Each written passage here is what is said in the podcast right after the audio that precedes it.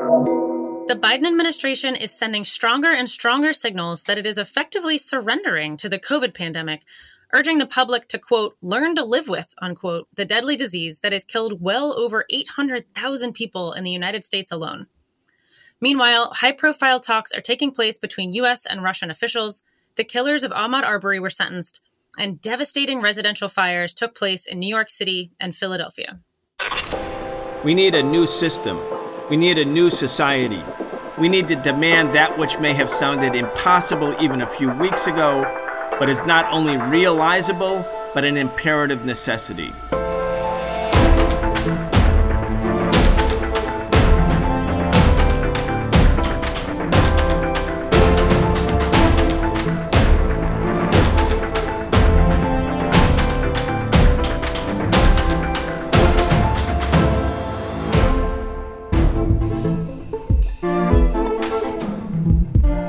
Today's episode of In the News, our Tuesday show on the Socialist Program with Brian Becker.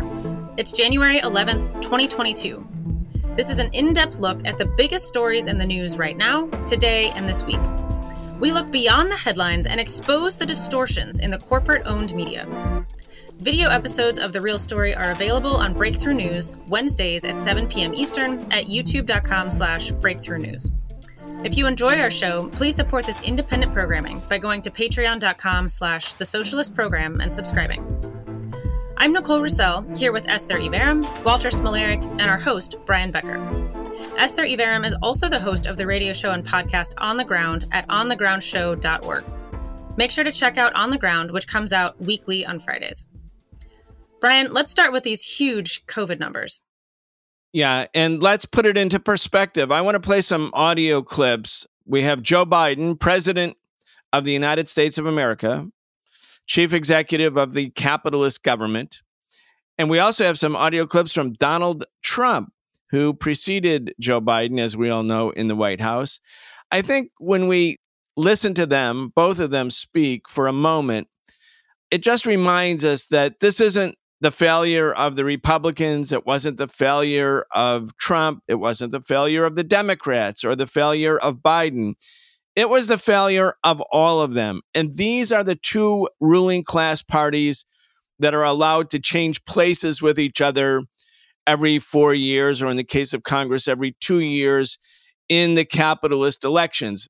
We're given the sense of variety because we get to vote for a Republican or a Democrat every two or four years. Yes, other parties can run, but none of them stand a chance of winning. So the two ruling class parties really reflect American governance and the capitalist ruling class and its abilities or its inabilities. I want to start with Joe Biden. This is Biden speaking on July 4th or July 5th. It's around the July 4th ceremonies. He's declaring that America is about to become independent from coronavirus. Let's listen. We've gained the upper hand against this virus. We can live our lives. Our kids can go back to school. Our economy is roaring back. All right. There's two more. He also talks about how we have to work together. Yet, you know, he hasn't actually mobilized the government to act to stop any of the new variants or ensure we have testing or anything like that. Let's listen to that one. For together, we're beating the virus. Together, we're breathing life into our economy. Together, we will rescue our people from division and despair. But together, we must do it. Just so ridiculous when people like him and the elites in this country have access to testing they have access to you know actually seeing doctors they have access to working from home when they need to and n95 masks and that just is deeply not the case for anyone else of course not to mention anything about the rest of the world Here's this third clip as well, where Biden really accurately states what the US government could do in response to COVID. So today, while the virus hasn't been vanquished, we know this it no longer controls our lives, it no longer paralyzes our nation, and it's within our power to make sure it never does again. All right. Now, this is not true, everybody, and we know it's not true. The average number of new cases for COVID are now 677,000 each day. And the new average for daily hospitalizations in the United States is 131,000. We know schools are disrupted. We know healthcare workers who are burnt out, who are unable to keep up with the volume of patients, are actually leaving their jobs. In some cases, they're being laid off. This is the reality. None of what Joe Biden was saying was actually true. And that was just six months ago. But let's also remember it's not just the Democrats. Here are some audio clips from Donald Trump. Again, when the virus was new, when the United States had advanced notice from China that a new epidemic was coming, a pandemic was coming. China discovered it first in early January. It sequenced the genome, it shared it with the World Health Organization, it shared it with the Centers for Disease Control. The US senators, if you remember, in January 2020, were briefed by intelligence services. What they did then was to sell their stocks, the stocks that in vulnerable industries or enterprises that they knew would be impacted by a pandemic. Again, the US had ample warning, certainly far more warning than China had. And again, China has like 5,000 deaths, the US has over 800,000 deaths. But let's listen to what Donald Trump said way back when when he was president of the United States. The words about a pandemic at this point? No, we're not at all, and uh, we're we have it totally under control. We're now up to our eighth case in the United States. Um, how concerned are you? Well, we pretty much shut it down. You know, a lot of people think that goes away in April. We have contained this. I won't say airtight, but pretty close to airtight. Within a couple of days, it's going to be down to close to zero. There's a chance that it won't spread. It's going to disappear. One day, it's like a miracle. Almost everybody that we see is getting better. And it could be everybody, too. Well, they're going to have vaccines, I think, relatively soon. And they're going to have something that makes you better, and that's going to actually take place, we think, even sooner. We have thousands or hundreds of thousands of people that get better just by, you know, sitting around and even going to work. Some of them go to work, but they get better. Well, it's true. Many do get better, but, you know, that was in 2020. In 2021, the number of people who died from COVID in the United States a year after that, a year after that, was somewhere in the range of like 470,000, something like that. Again, the number of people in China, a country four times the population of the United States, the number of Chinese people who died from COVID in 2021 was two. Yes, two. Go to liberationnews.org. This is a well researched article. It shows the scholarship behind the research. Two people in China died, while almost 500,000 people in the United States died. Anyway, let's get started. As you said in the introduction, Nicole, the US government is now surrendering. Basically, the line has shifted in the last week or two, maybe even in the last few days with the Biden administration. It has, even though there are, you know, these really skyrocketing case numbers even in the past two weeks, there's been a 215% increase in the number of cases per day, the daily average from two weeks ago. It's just, I mean, Omicron is taking over. It's huge. And the hospitalization rates in some spots are starting to skyrocket as well. And yet, the new position is, you know, it's here to stay. I want to read from a Washington Post editorial that really, I think, highlights what's happening here. Quote, Six public health and medical experts who took part in Biden's presidential transition have published three articles in the Journal of the American Medical Association saying that COVID, quote, is here to stay, unquote, and the nation needs a strategy for a, quote, new normal, unquote. This is a marked shift from the message Mr. Biden delivered in his early months in office, promising to tamp down the virus with vaccines. But it was clear, even before the Delta and Omicron waves, that the pandemic would not screech to a halt.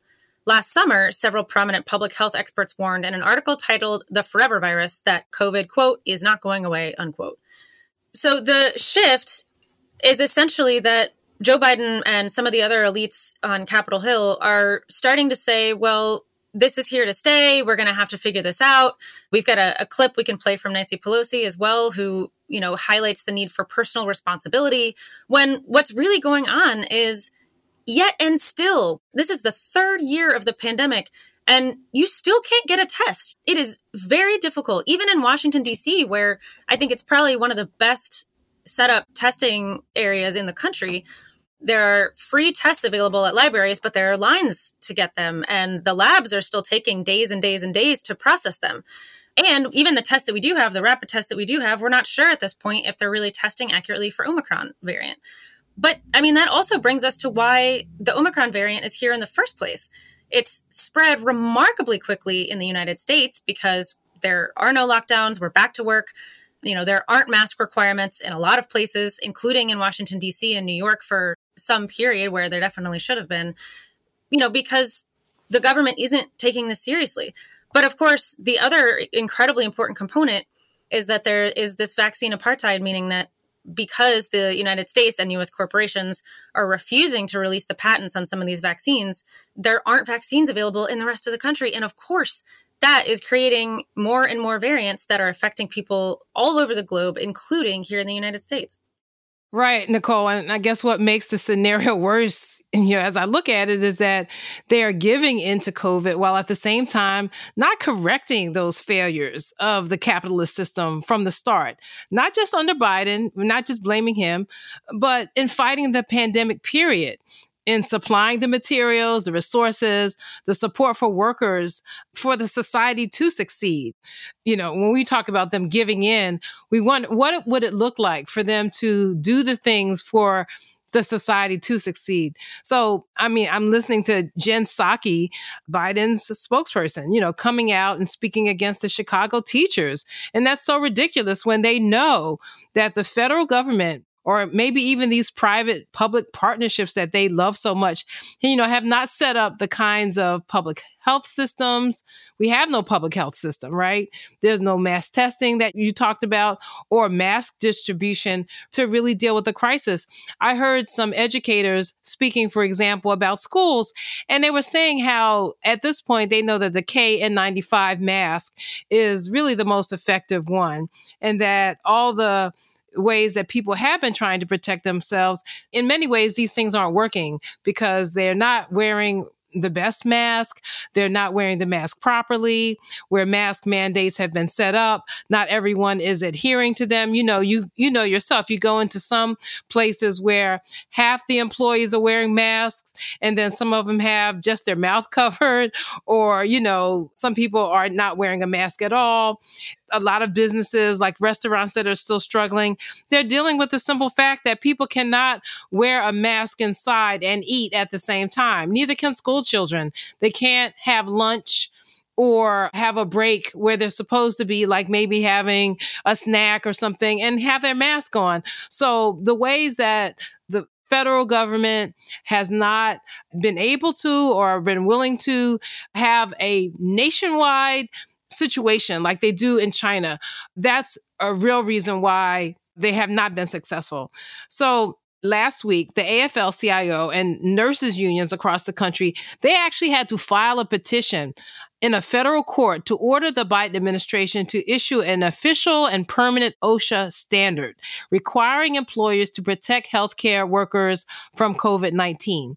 And because the Biden and more so probably Trump before him have dragged their feet on these standards, we still don't have them. Yet they basically want to tell workers like teachers, for example, and even healthcare workers to just go back to work.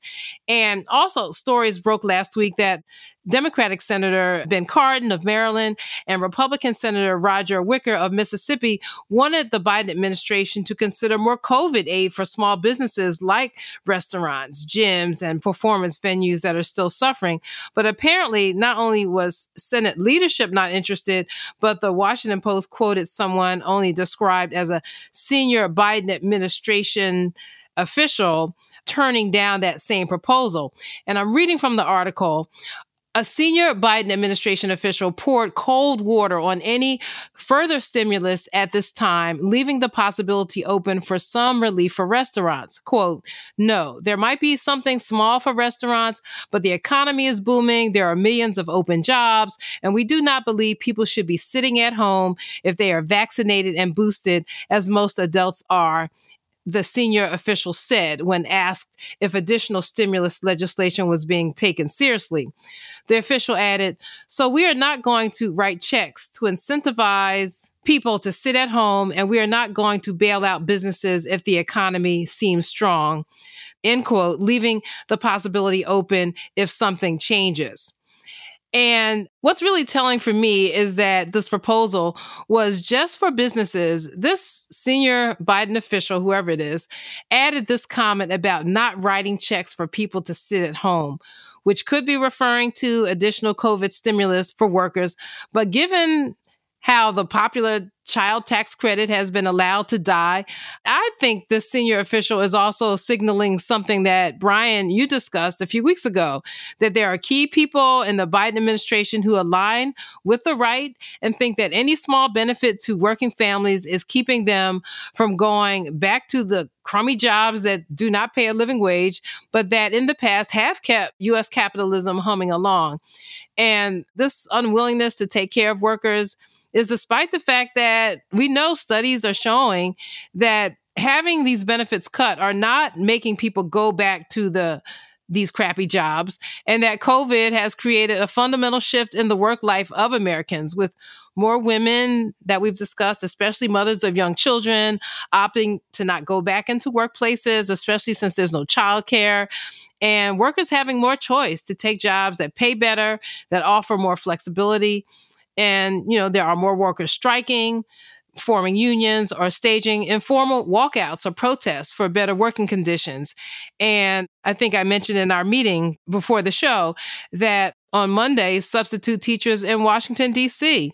staged a protest in front of what is our city hall, the Wilson building. And, you know, they're saying that they're not paid enough, they're not being treated fairly, and just given the type of equity they need, especially as they are called on more and more in the pandemic. And finally, I just have to get this in. We've talked about Joe Manchin of West Virginia s- singling out the child tax credit for elimination, you know, in his latest Hatchet Act on Biden's Build Back Better Act, which is languishing in the Senate, along with voting rights. And even corporate media we saw over the weekend, the Washington Post and the New York Times published opinion pieces staking out the fact that the United Mine Workers support Build Back Better, and that Manchin's position clearly in support of the mine owners, coal barons like himself, you know, and not the mine workers, is putting him in a, a new position where uh, workers can really see where he stands. And he has gotten more campaign donations from oil, coal, and gas industries than any other senator in this election cycle. I mean, it really shows, you know, he is part of that elite just like Biden, just like Nancy Pelosi, who I want to play a clip from in just a second, that, you know, is much more in the camp. They're in the camp representing the mine owners. They're in the camp representing the pharmaceutical owners who would rather not give away patents to make sure that people could have vaccines around the world. I mean, it's really all part of the same game. I do want to play this clip from Nancy Pelosi. This is Face the Nation on Sunday. She was interviewed on Face the Nation. And I mean, she's asked a question about about the coronavirus, about the huge spike in cases. And her first answer is to talk about Harry Reid, who she just came from a like a funeral service for Harry Reid. I have to say, Nicole, you know, when I heard this thing, I thought, if this is the public face of the Democrats in the middle of the pandemic, and you have Nancy Pelosi, who can hardly put two sentences together, and she's the leader, the public facing leader of the Democratic Party. And she's asked this question What are you going to do about the crisis? And it's like this ho hum response. I thought, like, yeah, the Democrats can't stand a chance if this is their position and their posture right now in the middle of this crisis. Exactly. It's a long clip, but take a listen and just, you know, listen to, to how she answers this. It's really atrocious. How will this surge impact the work that you are able to do in the coming weeks? Well, before I go into that, I just want to say that I come here on this Sunday morning, fresh from the service, um, celebrating the life of Majority Leader Harry Reid. Uh, two presidents of the United States spoke, the leadership of the Congress, the vice president was there, governors, everyone. But nothing was as eloquent than the voices of his the voices of his children mm-hmm. who spoke about their father. So being here the, on the Senate side, uh, I have to begin by praising and, and remembering Harry Reid. COVID is it is the center of it all. It's about uh, the health of the American people, of course, but it's also about its impact on our economy, the education of our children, the safety of everyone at work or in school. Uh, so uh, the the uh, I look forward to our taking advantage of advances in science on this, that there is a pill that will be able to intervene early, in early stages and we want to have the resources available to do that. Uh, the issues before the Supreme Court will be very important as two bills, excuse me, two uh, cases there. One about healthcare workers, one about the president's mandate for going beyond healthcare workers. So uh, there, there's a good deal, whether it's legislation for more resources, whether it's the court's decision and the rest, and also it's just about our own taking personal responsibility to stay safe. Wow. What a miserable failure. I mean, but a lot of that is code, personal responsibility. That means the government is sort of relieving itself of responsibility. It's up to you. And when she's talking about, well, we have to balance the health of the American people against the economy, she's talking not about the economy of the workers. She's talking about the economy of the capitalists, meaning they have to drive workers back to work no matter what. I mean, when you think about what's actually happened, I know we want to go on quickly to our, our, next story about Russia and Ukraine and the possibility of a bigger conflict in that part of the world. But I want to say just a couple sort of final points, or maybe they're not the final points. Some of you might want to jump in. But I'm looking at a Facebook posting from someone who I think lives in Chicago. I won't say his name, but it's posted on Facebook. He says, this is the state of failure in the U.S. pandemic response. There is no federal mobilization to provide COVID testing, not even fractionally like what was available in the summer and fall of 2020. But everyone needs to get tested and frequently for safety, for peace of mind, to provide proof of health insurance purposes, to enter businesses and places of work, to travel, to attend school. The rapid tests are out of stock everywhere. And before the Omicron variant wave, the manufacturers and some retailers were actually throwing away tests by the box load because they thought they wouldn't sell anymore. The PCR tests at pharmacies and community health centers are booked out for weeks. In come the unregulated pop up testing centers housed in empty storefronts, stocked with a handful of chairs to share between dozens of crammed people seeking tests and staffed by a couple of people at folding tables improperly wearing masks, and shouting out rapid results without concern for medical privacy. They tell people in line to mark, quote, no insurance, close quote, on the form so that the pop up can maximize their government reimbursement. Some of these places are even charging people for the tests. I visited one of these pop ups to get tested before Christmas. It was pandemonium inside, absolutely no order to anything. We received our rapid results tests in 10 to 15 minutes in such a way that everyone could hear it. Anyway, you know, Nicole, when you hear this kind of vivid description of what it's actually like, and then you have politicians, these octogenarian politicians like Pelosi and the other, you know, forces within the US Democratic and Republican Party getting up and say, well, we have to take personal responsibility and we have to balance the needs of the American people's health versus the economy equals the capitalists. I mean, what a complete, vivid sort of description of why capitalism, especially US capitalism, is a complete and utter failure. That's exactly right. And I want to emphasize too something that, that Esther brought up before the clip that it totally ties in here. I mean, Manchin is so clearly among this exact group of people. In his initial comments about not being able to support or vote for the Build Back Better plan, that is not only widely popular around the country among workers of any party, but is also something that is just very basically common sense that will help all workers, will help all people one of his main comments was that he says that he, quote, cannot explain, unquote, Build Back Better to West Virginia. But I just want to highlight again what Esther said because this hasn't made news. And this was a statement that came out a couple weeks ago from the United Mine Workers of America. I mean, they literally put out a press release. The mine workers, the people working in mines in West Virginia and other places, saying, we support the Build Back Better legislation. It includes and now I'm quoting several items that we believe are important for our members and their communities, some of which are part of the principles for energy transition that we laid out last spring, unquote.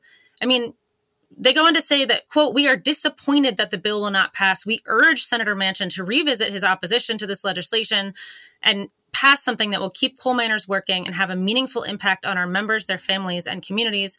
And they go on to reiterate support for the passage of voting rights legislation as soon as possible.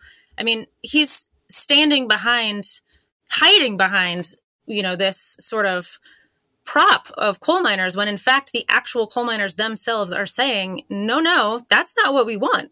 You are not doing what we want. I mean it's just it sounds so similar to me of nancy pelosi standing up there and saying yes personal responsibility is what will get you through this crisis despite the fact that you you know can't access real facts and recommendations despite the fact that you can't access testing and despite the fact that the majority of people in america have to go to work despite the fact that there are you know huge case numbers and not adequate mask mandates.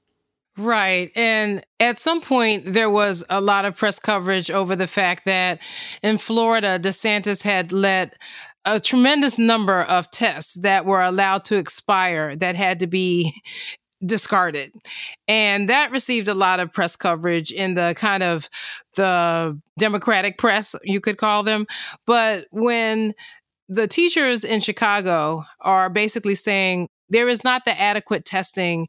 There is not the adequate resources here for us to be safe and for the children to be safe. These teachers are attacked, and this is part of the Democratic base. Similarly, in New York City, Eric Adams, the new mayor, was on the, the weekend shows talking about how the Biden administration had given them all the tests that they need, but they are not meeting the request of teachers that more testing be done in schools. They have a system where they will test not all parents are submitting to the testing for their children. And if a child does test positive, that child is removed. But, you know, there are a lot of children who aren't tested at all. So the system, there is no blanket system across the country. There's this patchwork system of testing and enforcement and public health. And we know that there is no public health system here. All right. I want to go on to another important story Yesterday, Walter, negotiations started between the United States and Russia over the war going on in Ukraine. We have some audio clips from Antony Blinken, but let's start with you framing the issue. Yeah, Brian. I mean, the situation in Ukraine, the crisis in Ukraine is one of the most dangerous situations in world politics because on either side are two nuclear armed world powers, the United States and Russia. The conflict goes back to 2014 when there was a coup d'etat against the Ukrainian government and the installation of a pro West government that has in its, you know, very highest ranks literal actual neo-Nazis. So a war broke out in the east of the country, which is ethnically Russian and was deeply opposed to this new right-wing government, pro-West government that took over. And there have been you know a series of negotiations different diplomatic arrangements over the years but the conflict has never ended and in the last several months tensions have been inflamed again. The United States is accusing Russia of essentially preparing to invade Ukraine, stage a massive military intervention with 100,000 troops, saying that Russia is concentrating those troops on the border with Ukraine, is the formulation they use. Russia counters that on the border with Ukraine means on Russian territory. I mean, in Russian sovereign territory. And so the United States has no business saying what Russian troops should do on Russian soil. In fact, they have no business saying what Ukraine should do either. The United States should simply butt out of this. And for the leadership of the Russian government, importantly, this is placed in a bigger geopolitical conflict where the NATO military alliance, the main US led military alliance of all the big imperialist powers of the world, have since the fall of the Soviet Union been slowly creeping eastward, incorporating more and more former Soviet allies and reorienting such that while the Soviet Union no longer exists, NATO's new principal enemy is Russia, in line with the US government's great power competition doctrine. So these talks will take place between Wendy Sherman, the Deputy Secretary of State for the US, and the Russian Minister of Foreign Affairs. There'll be a couple other related talks going on this week involving NATO officials, Organization for Security and Cooperation in Europe officials. But this is an ongoing crisis and one one that I think nobody really expects to be resolved through these talks, but could very well continue to escalate.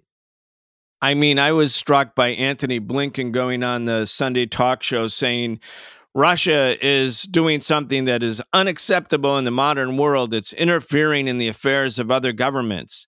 It's telling other governments how they should think. It's interfering in the politics of other countries. It feels it can change the governments of other countries. And I'm thinking, like, this is a U.S. official talking like that about any other country when the U.S. has, of course, as we know, invaded Iraq twice, invaded Afghanistan, bombed Libya, went to war against Syria. You know, when we think about all of the instances of regime change or wars and occupations designed to create regime change by the US. And then the US folds its arms and says, We're warning Russia. We're warning Russia. You can't change other governments. You can't interfere. Anyway, I want people to realize what, what the Russians are saying. Vladimir Putin said, We want good relations and we really don't want to burn bridges.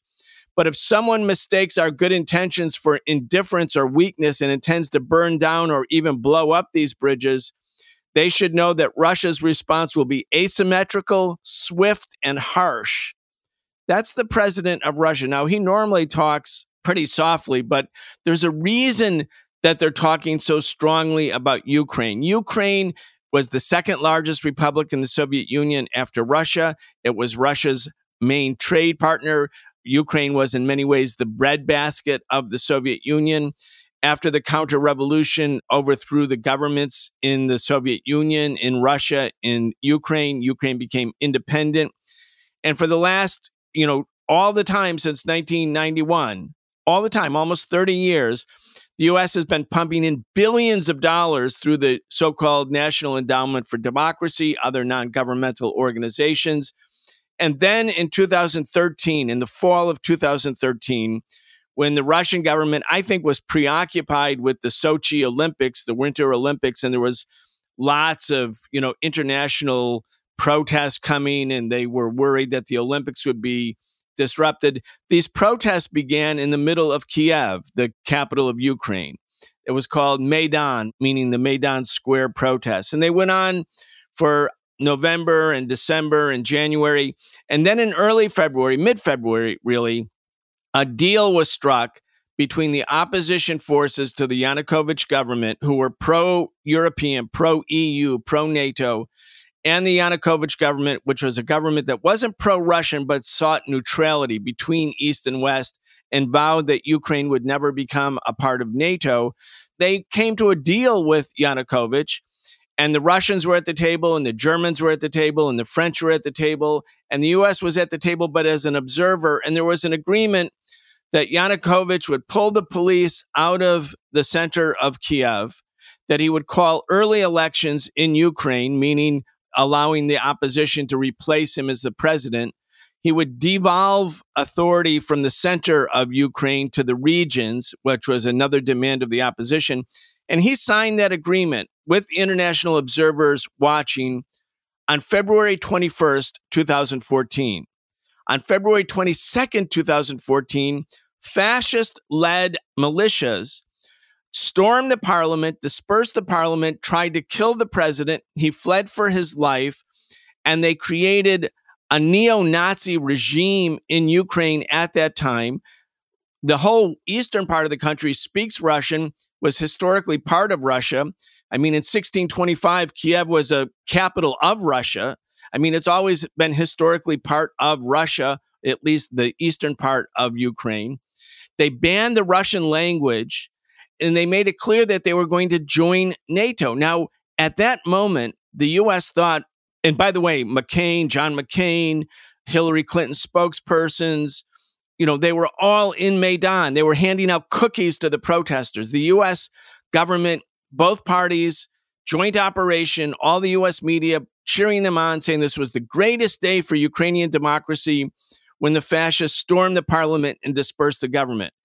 And they thought, okay, we have Russia by the throat. And it was then that Putin said, look, we're going to let the people in Crimea, who are almost all Russian speakers and ethnically Russian, we're going to let them have a referendum about whether, under these circumstances, they want to reaffix Crimea to Russia. And they had a referendum in June 2014, and 95% of the people voted yes, we prefer to be with Russia.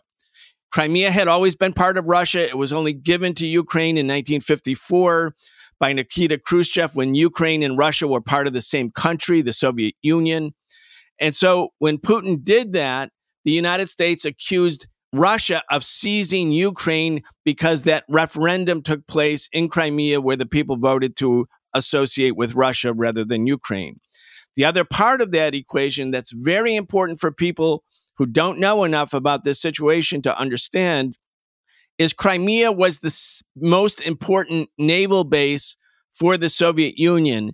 And after the Soviet Union collapsed, after the Soviet Federation or Union broke up, there was an agreement between the Ukrainian, now independent Ukrainian government and the Russian government that the Black Sea Fleet, the Russian Black Sea Naval Base, the largest military installation that Russia has, would remain part of Russia, even though Crimea was technically a part of Ukraine.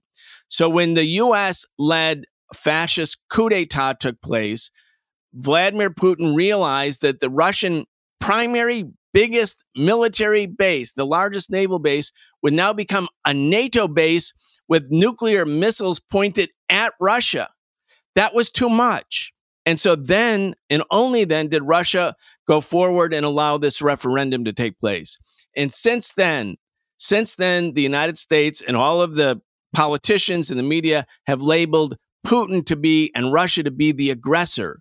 But that's the actual context. And so Russia now feels that Ukraine, which was the exact, you know, plains through which Hitler invaded the Soviet Union in June 1941, what Putin is saying is this is a red line for us. We are not going to allow Ukraine, formerly our biggest ally, the second biggest republic in the Soviet Union, to be used by NATO to prepare for an invasion of Russia. That's not going to happen. That's why we are now at the verge of a major power conflict between the US and Russia. And the reason I wanted to give a little bit of this history is that the American people don't know about it. And they just think because they're told every day that Putin is bad, he's an autocrat, and Russia is an aggressor, when in fact, Putin, and in this case, Russia, are the victim of Western aggression. Right. And if you listen to Antony Blinken on the Sunday shows like I did, the intentional omission of any context, even the fact that he was very much involved in the administration that led that coup d'etat that was involved in trying to maneuver Crimea away from Russia. He doesn't even mention that. But I heard one commentator just talk about how, from his tone, kind of an immature bellicosity, that it's almost like a personal getting back at Putin because Putin was able to take hold of and keep Crimea as part of Russia, which it had always been, and that they weren't able in this violent attack in 2014 to actually achieve what was their goal, which was to further cripple Russia by taking this very important military base. The Biden administration is being criticized by some especially hardline militarists in the US establishment for essentially saying that they would not launch a military assault on Russia in the event of a quote unquote invasion of Ukraine. Now, whether or not they would actually stick to that is a completely other question. But the Biden administration's position, I think it's important to sort of understand what words mean when they say sanctions, right? They say, okay, well, our response to a Russian invasion of Ukraine would be massive, unprecedented sanctions that would devastate the Russian economy.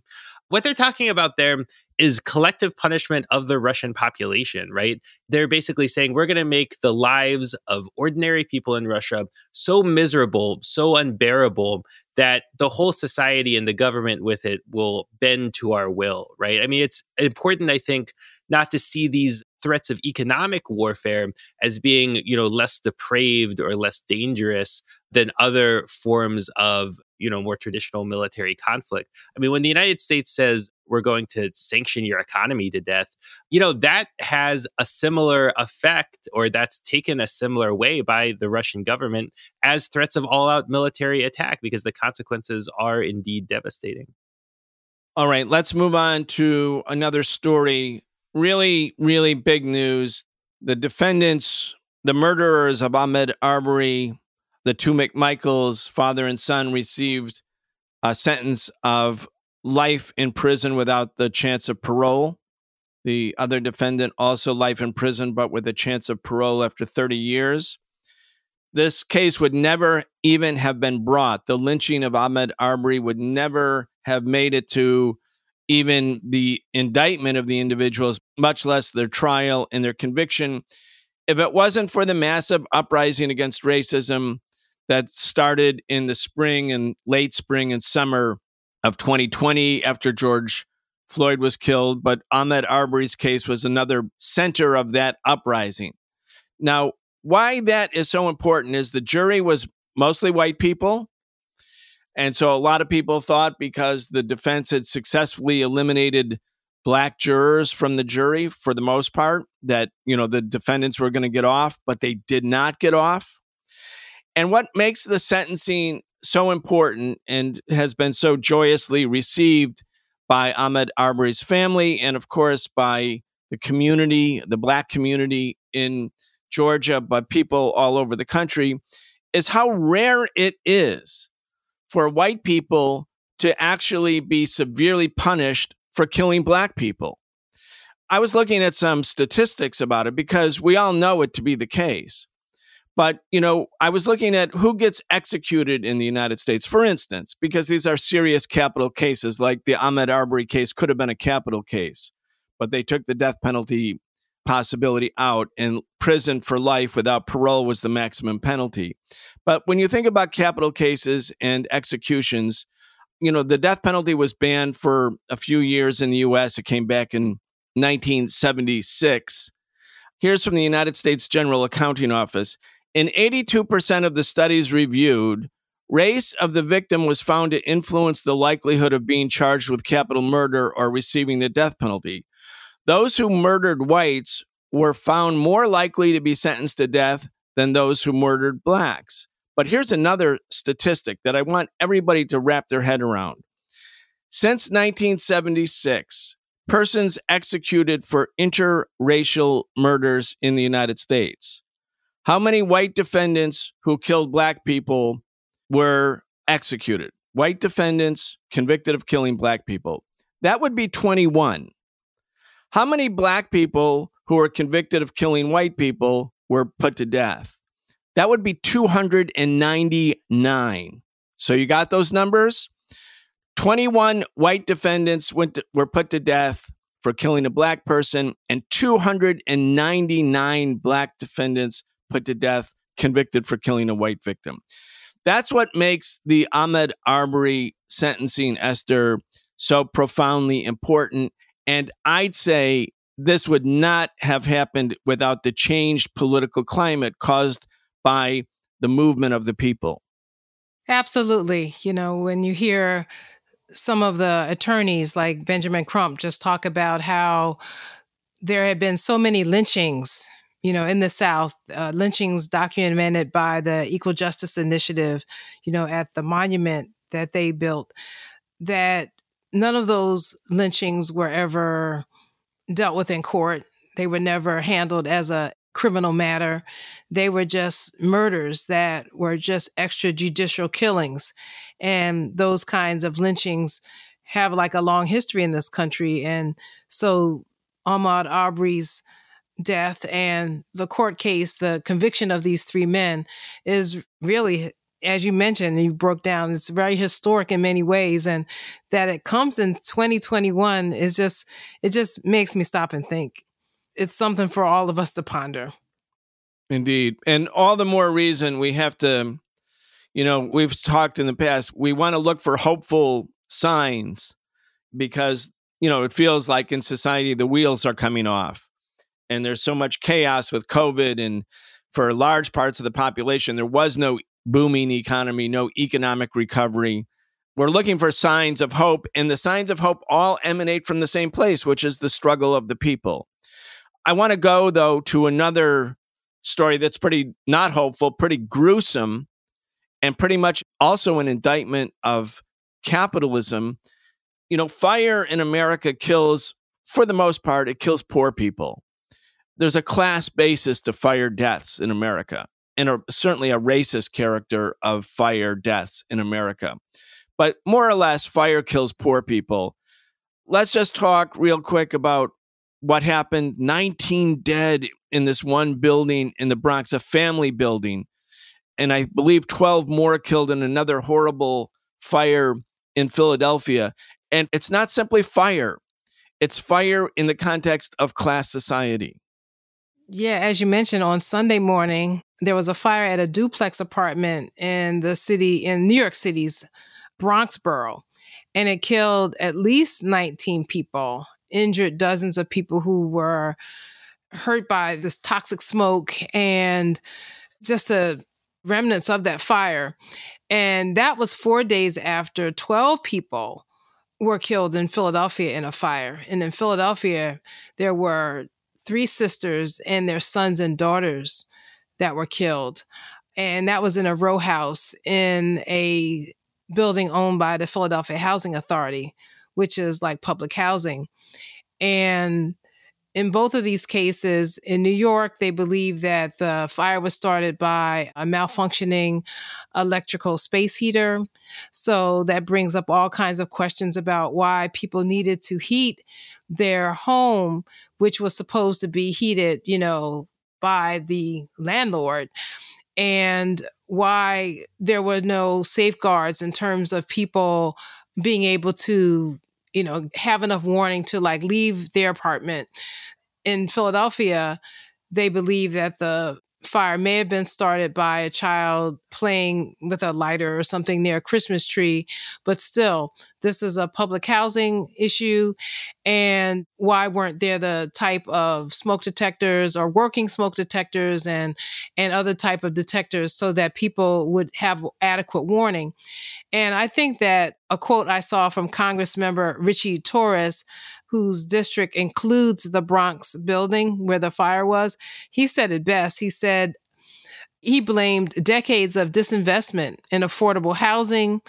And he said this disinvestment leaves buildings wide open to these kinds of catastrophic fires that can cost people their lives. You know, and as we've talked so much during the pandemic about Build Back Better, the small amount of money in there included for public housing you know, this is the type of thing that the society has just forgotten about. You know, people just want to talk about the booming real estate market, uh, but that only applies to a small section of the population.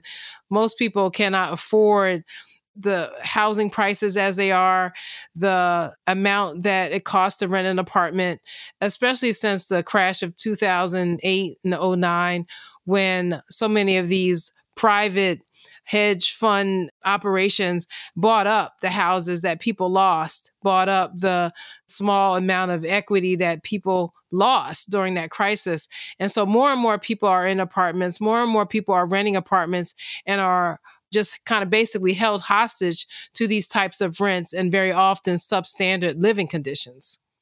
And not to mention, I mean, part and parcel of the substandard living conditions are people, you know, who are crammed into these apartment buildings. The Philadelphia fire was actually a single family home. It was a row house and it had been converted like so many. We live in Washington, D.C., where so many of the row houses that originally housed one family are now being converted into two and even three apartment units.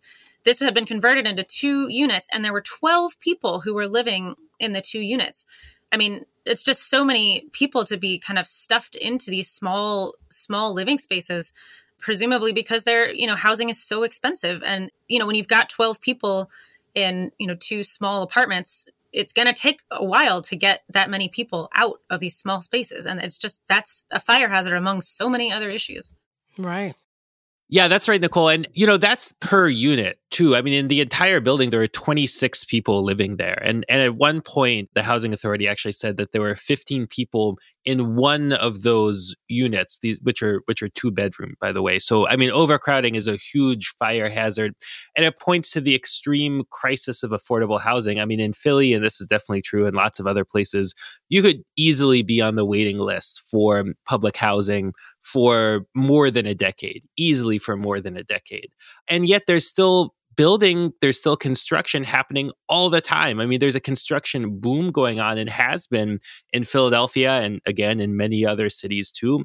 But this is construction of housing that is not affordable. I mean, this is, you know, luxury apartments. This is the type of housing that big banks and corporations can make a lot of money off of, but not one that working class people can afford. And the government is completely complicit in this. You know, Philadelphia has a tax abatement, meaning that for new construction, real estate developers do not have to pay taxes for the first 10 years after that construction takes place.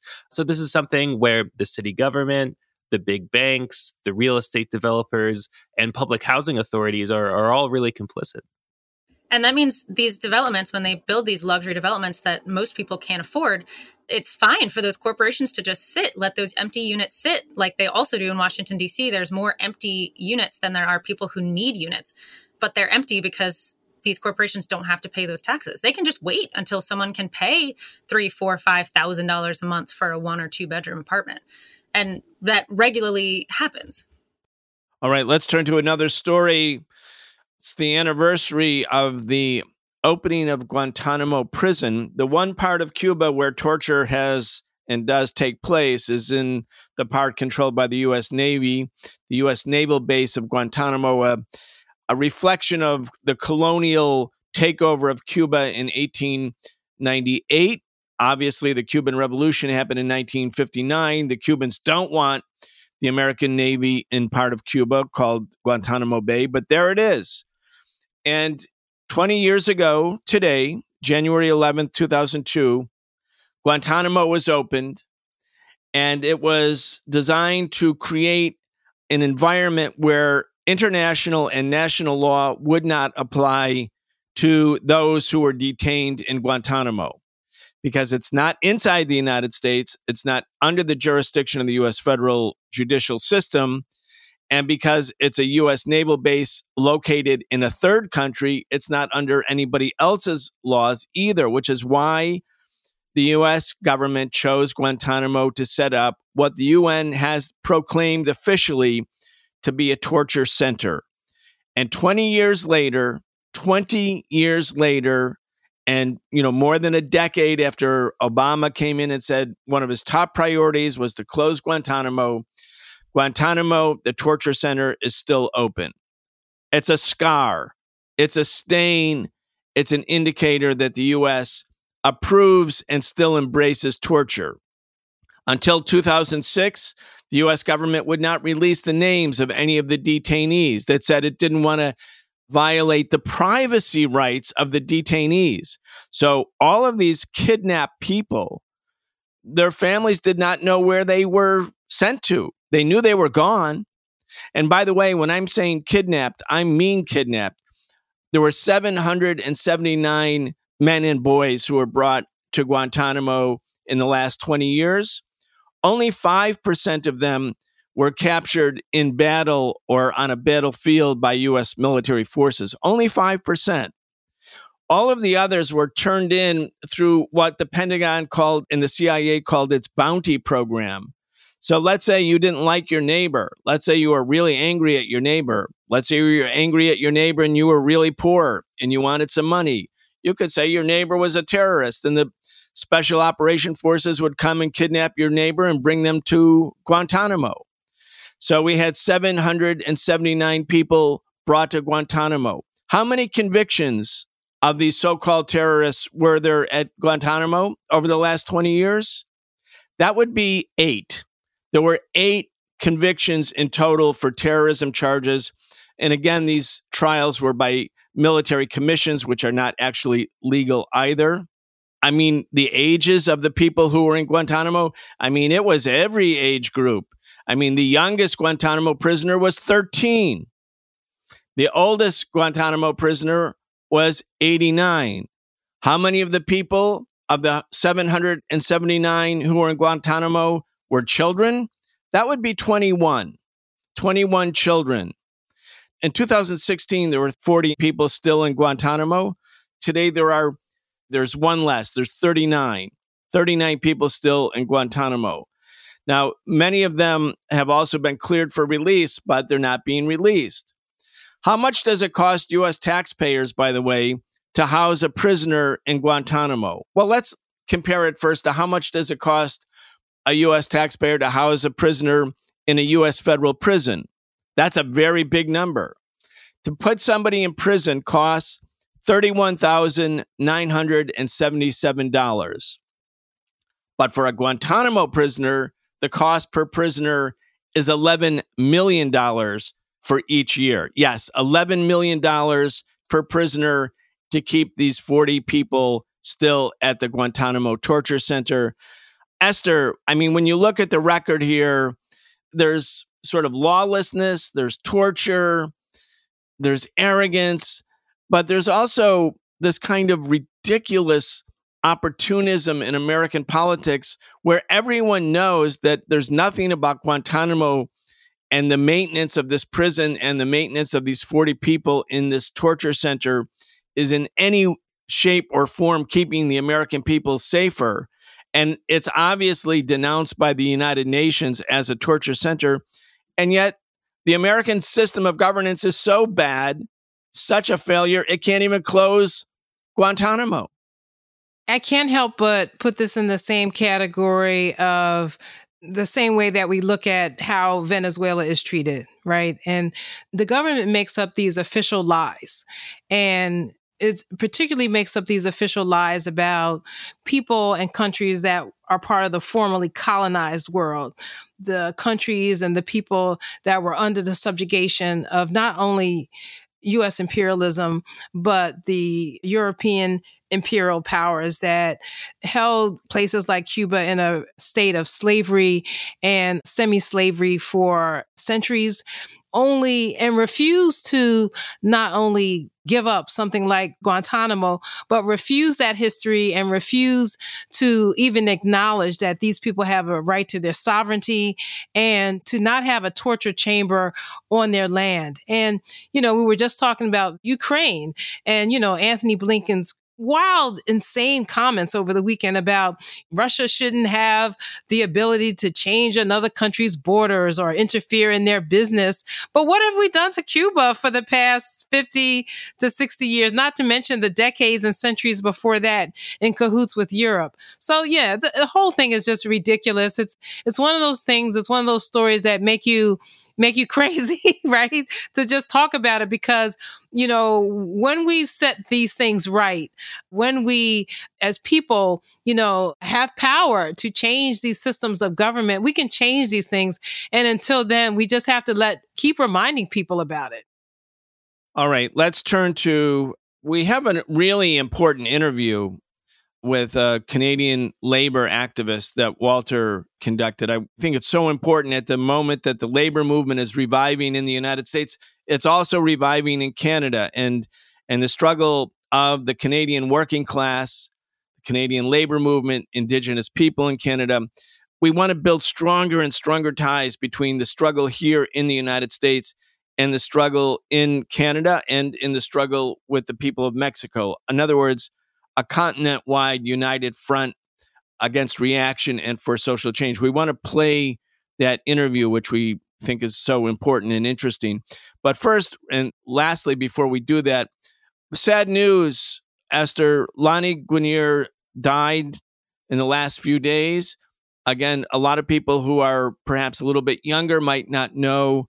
Well, actually, what happened to Lani Guinier was so emblematic of the 1990s, where the Democratic Party, taken over by the Democratic Leadership Forum, sort of turned its back on or cast out big parts of the civil rights movement and the black community in particular as it moved further and further to the right with a neoliberal agenda. Anyway, let's just remember Lani Guinier real quickly and what the Clinton administration actually did to her.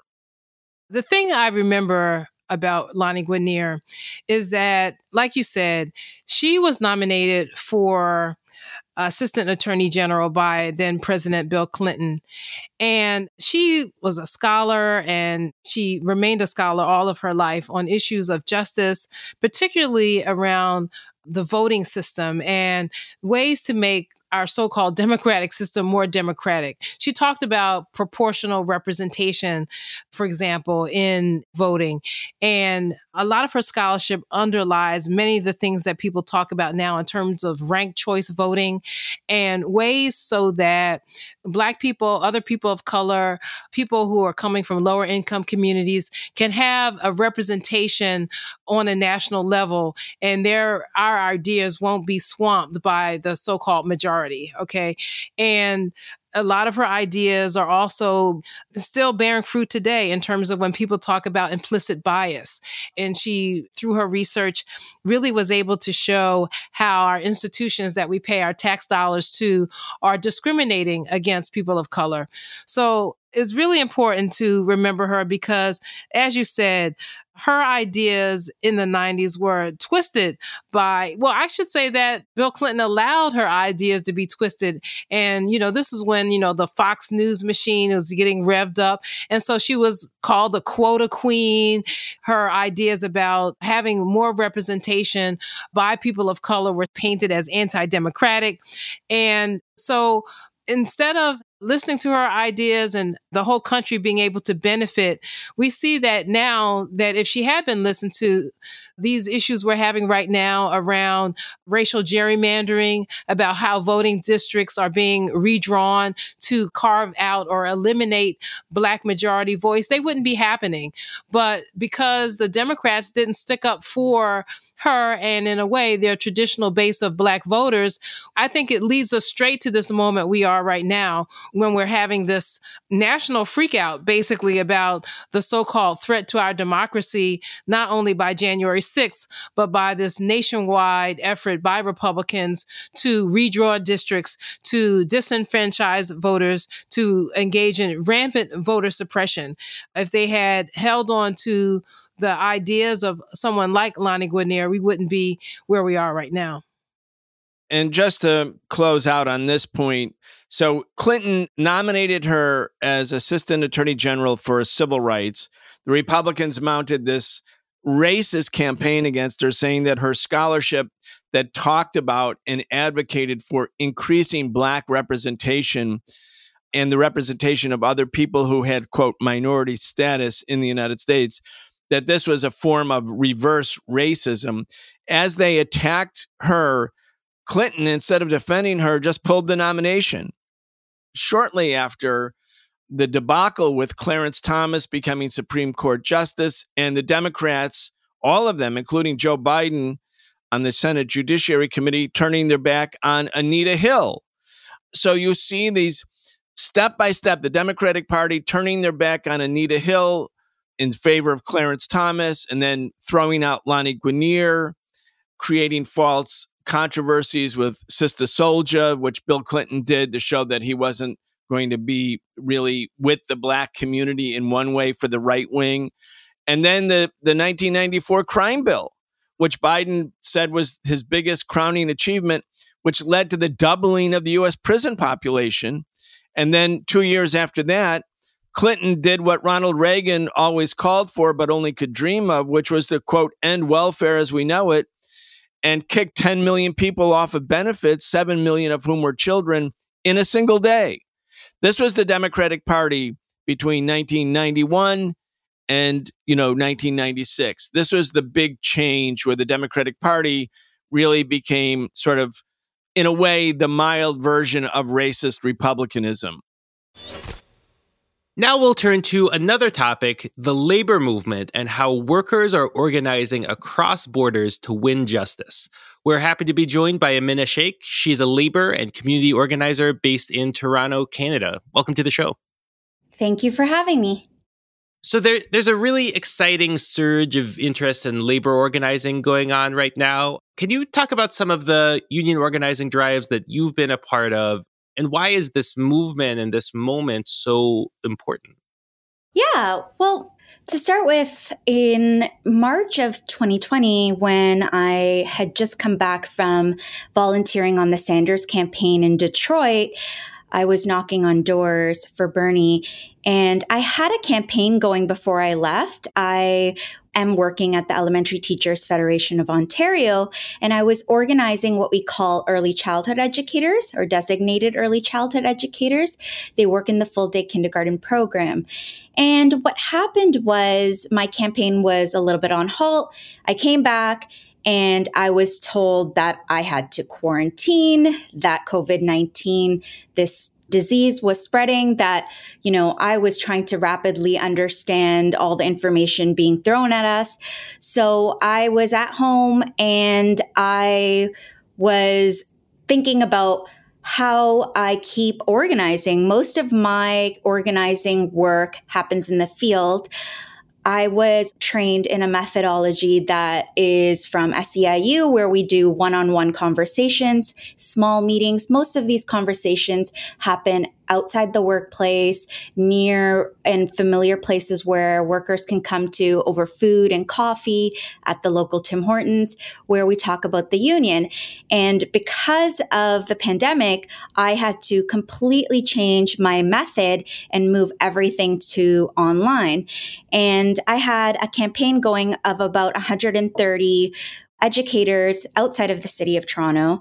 And with schools closed immediately and the workforce that I was organizing was part time. So many of them, their work, the nature of their work is very precarious. They receive an assignment the night before, sometimes the morning of. Many of them are working two jobs and a lot of them over 90% of them are women in this workforce. So I just want to take you to imagine that pre pandemic, this part time work and this workforce. And this isn't just, you know, what I was organizing. A lot of workers are already alienated, right? And then now a lot of us are isolated because of the pandemic under COVID 19, and the alienation is exacerbated. So, what was the success of this organizing was we did everything online and I shifted the entire campaign through digital tools. I started using Facebook, which I was really reluctant to use pre pandemic. And I started to use Zoom, as everyone knows about now. And we had great momentum and we had overwhelming support. Our organizing committee grew and we convened plans through chats and we decided to move forward with filing an application. And we felt that there was no better time than to file that application with the Ontario Labor Relations Board, then immediately. And what was good about Ontario, where this campaign was going on, is that the OLRB, the Ontario Labor Relations Board, was still functioning. I know that wasn't happening in the US for a little bit in the beginning of the pandemic because construction industry and business lobbyists tried to shut down the Labor Relations Board. They were unsuccessful and some of the laws here changed for the better as well. For example, the Ontario Labor Relations Board was accepting e filing and electronic cards. So, this was something radically new for me as an organizer. Pre pandemic, I was required to submit everything through paper copies and fax machines. So, that tells you a lot about the processes in Ontario. And yeah, so we filed for a certification vote. What I mean by that is we filed electronic cards and we had filed and successfully achieved a vote. And over 48 hours, these designated early childhood educators voted yes to a union, and we won the vote by 99%. That's really, really interesting to hear about. I mean, there are so many new challenges that labor organizers in Canada and the United States, all around the world, have to deal with because of the unprecedented circumstances, conditions brought upon us by the pandemic. And it's so great to hear a story of a successful organizing drive. Now, I know that organizing across cities, across municipalities, and even across borders is something else that you have an interest in and have been practicing to significant success. Could you talk about that too a little bit, in addition to the communication tools that need to be modified given these circumstances? What other sort of tactical changes, tactical flexibility do you think would be necessary? Yeah, well, thank you for asking me that because this was happening pre pandemic, actually. We saw it with the Google employees who walked out around sexual harassment and workplace harassment. We saw this pre pandemic. It started to happen and it was happening across cities and it was happening across borders. I think also what we saw pre pandemic was the Amazon walkouts. Like, this isn't new. It led to this moment we're seeing now where, you know, warehouse workers and you know supply and demand and all of this crises in the pandemic have led to more unionization and more unrest in the workplace. But this was happening pre-pandemic. And one successful campaign that i really want to highlight that happened during the pandemic was indigo or chapter bookstore employees they unionized across the country so you know it usually starts at a site and it's similar to what we saw with Starbucks workers in Buffalo, that recent win, right? It starts with a site, the site gets hot, it spreads, and one successful union story happens, then basically it goes to other locations. And this success of this bookstore bookstores was in British Columbia to Ontario to Quebec. And a lot of this organizing is in malls, in the suburbs, in places that we think aren't the hot spots, right? You know, people think that, you know, this is not where it's happening. This is where it's happening. And a lot of this organizing is across borders. And I would say the success of their campaigns I would argue is because they're self run campaigns.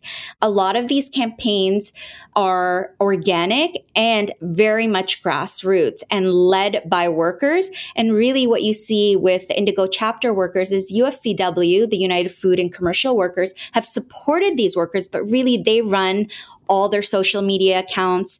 Recently, I just saw on one of the social media accounts, they were demanding that the employer give them N95 masks, and they won that. And this is all done by themselves. And I think it's because it's grassroots rank and file organizing from the work floor. And I think the success of these campaigns is because of social media.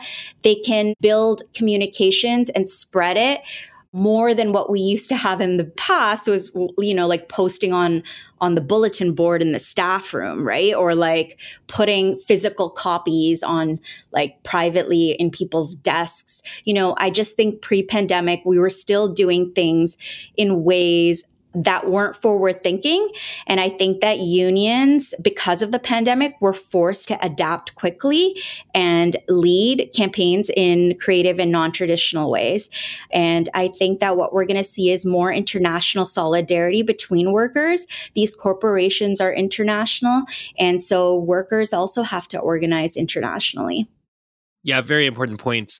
You know, one other question I wanted to ask you about this topic of labor organizing is I mean, what are the state of labor laws in Canada? I mean, are is the right to organize a union protected more or less than the United States? You know, in the US there's of course a, a whole range of really reactionary right-wing restrictive labor laws and there's also an ongoing push to change some of those. For instance, there's the movement to pass the PRO Act, the Protecting the Right to Organize Act, which would make it vastly, vastly easier to form a union in the United States. But what's the state of the situation in Canada? What are Canada's labor laws like? Well, Canada's labor laws federally and provincially differ, similar to the US, right? You have state laws and then you have like federal laws. I would say that both are outdated. I want to start there, right? So they are functioning in a place that I would say is like in the 1900s where workers are in 2022. And why I'm saying that is because we can see in this pandemic, and again, unions were saying this, you know, pro worker organizations were saying this pre pandemic, that the service sector is the world of work, first of all. Second of all, you have all these workers misclassified under subcontracting schemes like Uber workers globally, right? And you have millions and millions of workers across the world, billions probably, but like in informal economy. And a lot in North America, let's just start with Canada, is, you know, you have all this world of work that's in service. So that could be a fitness trainer, that could be a beauty technician, that could be a hairdresser, that could be the food industry, you know, art, actors, dinner theater, you know, all these types of workers that have approached me to unionize and should be in unions are left out to sort of be on their own in this pandemic. And that's because the Canadian, in my province, the province that I live in in Ontario, the labor laws are outdated and they do not account for all these workers that are in this quote gig economy and are, you know, independent contractors. They are not independent contractors. And I think there is a moment of consciousness that has happened in this pandemic for those workers that sort of saw themselves of self-made hustle. I'm my own boss. So that's the first thing that I wanted to touch upon. So you have all these workers and who are misclassified in these subcontracting schemes. Like my interest is in beauty technicians or hairdressers, right? They have lost all their savings. You know, they have no protections throughout this pandemic. And many of them, you know, have been left out to figure out what to do themselves, you know? And the other thing I would say that is a difference from Canada and the US is we do have the legal framework of the RAND formula that dates back to 1946.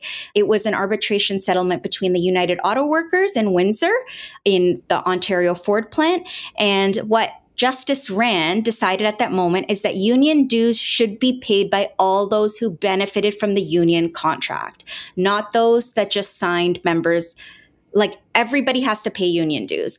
And what this meant was that all employers had to deduct from the employee's paycheck union dues and give it to the union. And this is the big difference because you all have what's called right to work or right to work for less.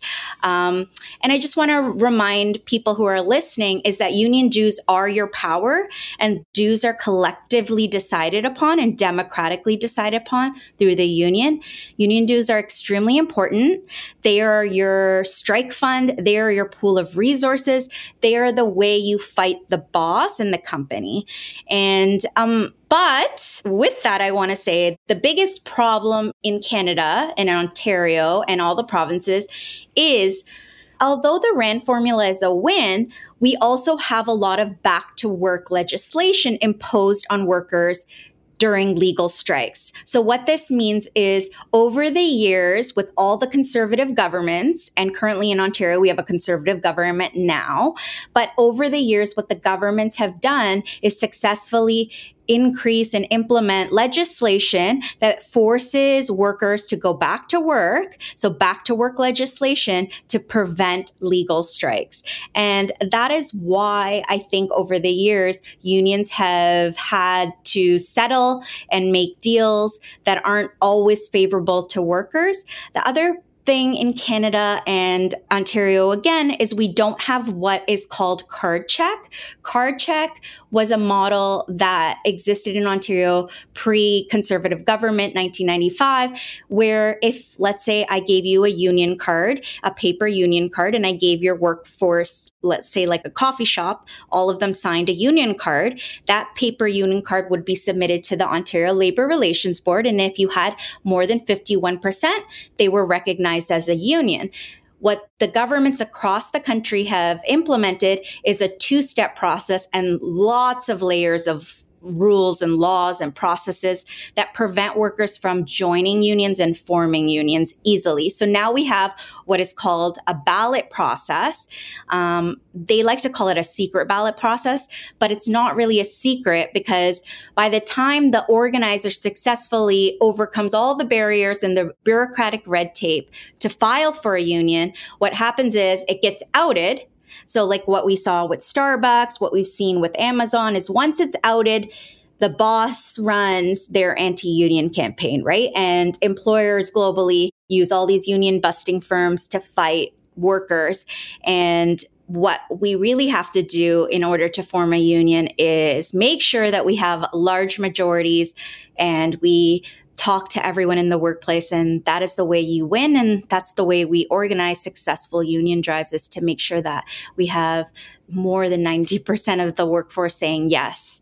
And so what i just really want to say is that canada may have a bit more union density in the public sector but the service sector is where there's a larger workforce and we need to organize in there well, you know, I, I just want to switch gears for our last couple minutes here, just because, you know, we've been talking about Canada, people's struggles in Canada. And in the context of the United States, I mean, when Canada is brought up in politics, frequently it's about the healthcare system, the national healthcare system. And so I just wanted to get your opinion before we wrap up on that. I mean, what really is the state of the healthcare system in Canada? Um, it's compared to the US system by progressive people in the US favorably generally, right? But that's a very low bar to be better than the for profit capitalist healthcare system in the US. What's really going on in, in Canada? Well, I'm glad you asked me this as well because I like to talk about it and debunk these myths. And I think when I went for the Sanders campaign, you do hear a lot of people think about Canada in this lovely way, romantic way that it's like, you know, we have this great healthcare system and we have social safety nets. What we really need to realize is Canada is not outside the neoliberal paradigm and that, you know, our healthcare, our public services, our roads, our infrastructure, our telecommunications, everything over the years have been impacted by cuts, cuts led by conservative governments and cuts led by the liberal government as well. And what we have been told over the years by medical experts, by policy think tanks, that we were going to come to this point and that we had to come to this point and see in this crisis how millions of people have been left behind. And the communities that are most impacted in Canada are working people, Black, First Nations, immigrants, refugees, people who are not able to access the system in an equal way. We are seeing right now in Bearskin Lake, a First Nations reserve up north, there's an outbreak that has affected more than half the community. And this community has basically been left to fend for itself, right? And this is not because of COVID 19. That's what I wanted to say. This is because the conservative government in this province, from Doug Ford to Stephen Harper to Mike Harris to the liberal government as well. So Justin Trudeau, who, you know, is a poster child for the world for human rights, is the same government who puts millions of dollars towards building pipelines across this country and dispossessing First Nation communities, but cannot build a road. And we have clean water advisories. What I mean by that is we have boiling water advisories for a lot of First Nation communities across this country. That means they don't have access to clean water. So, can you imagine what that means under COVID 19 or under a health crisis like this. And that is unacceptable. And so I just really want the viewers to know that Canada is no different from the United States. Canada spends millions and millions of dollars on war. You know, we are still selling weapons to countries like Saudi Arabia. We're involved in wars in the Ukraine, you know, but we can't get proper, adequate health care for communities during a global health crisis. Furthermore, you know, we don't manufacture anything. We sold off a lot of our manufacturing. We pushed out those jobs. And in this crisis, we have seen, for example, in Oshawa, you know, communities saying we can produce N95 masks for the population. Why aren't we doing that? Well, we should look towards our government, our government who has sold off all our facilities, our manufacturing, and we are not advanced anymore. So I don't know if we should praise ourselves. Finally, I would say the other thing that I think is a huge myth that I hear about Canada is a lot, and I think Bernie Sanders talks about it, is that everybody has access to cheap medication. That is far from the truth. You know, one in four Canadian households in this country cannot afford medications prescribed to them. And this data is from 2015. Canada pays the highest prices in prescription medication. We spend more on medication than doctors. You know, people have to make hard choices in this country, and a lot of workers are left without benefits. And especially under this pandemic, where you actually don't have an employer because you have all these people who are laid off. So that is why in Canada, we also need a public, universal, accessible, national pharmacare plan and it would save employers money it would save workers money so i just really wanted to say that those are myths that I hear about in the US and you see all these comparisons happening between, you know, the Canadians and the Americans and I think they are false. We're going to have to leave it right there. Thank you very much for joining the show. We were joined by Aminah Sheikh, a labor and community organizer based in Toronto, Canada. You are listening to the Socialist Program. Excellent interview, Walter. Let's talk about the big stories from Liberation News. Well, one that I want to highlight is titled Massachusetts Nurses Persevere Win Safe Staffing Gains with Historic 300 Plus Day Strike. This is about a strike against Tenet Healthcare at St. Vincent Hospital, waged by members of the Massachusetts Nurses Association. Their strike was the longest strike by nurses in the history of Massachusetts and the longest nurses strike nationwide in the last 15 years. You can get more details here. Another article on Liberation News to highlight Democrats' inaction on tax credit condemns millions of children to poverty. We were talking a little bit about this at the beginning of the show. You can get more details about just how devastating this is the end of this critical relief program, the enhanced child tax credit. And finally, there's an article titled San Diego Nurses Supporters Mobilize for Universal Health Care. Of course, the healthcare crisis, as we talk about almost every week, is deepening. It's dire, but there is struggle. And the California Nurses Association, National Nurses United are fighting back. So go to liberationnews.org. You can sign up for our newsletter by clicking the link at the top and check back every day for regular updates. We will be back tomorrow with Professor Richard Wolff. It's our weekly segment where we talk about the biggest stories in the economy with Marxist economist Professor Richard Wolff. On Thursday, in the real story, we're going to have part two on the January 6th assault. We had Dr. Gerald Horne last week. This week, we'll be discussing the rise of fascism, what January 6th meant, how to build a united front against fascism, how to defeat fascism in the United States, and we'll be joined by Professor Gabriel Rockhill and also Claudia de la Cruz. She is the co executive director of the People's Forum. So we have a lot more this week here on the Socialist Program. You've been listening to the Socialist Program with Brian Becker, where we bring you news and views about the world for those who want to change it. If you enjoyed the show, subscribe on your favorite podcast app and follow us on Facebook, Twitter, and Instagram, and watch video episodes of our in depth show, The Real Story, every Wednesday at 7 p.m. Eastern on YouTube with our partner Breakthrough News. We can only continue our work bringing you high quality news, analysis, and history with the support of our listeners. Connect with us and become a patron at patreon.com slash the socialist program and receive an invitation to participate in an exclusive monthly seminar with Brian Becker. Walker.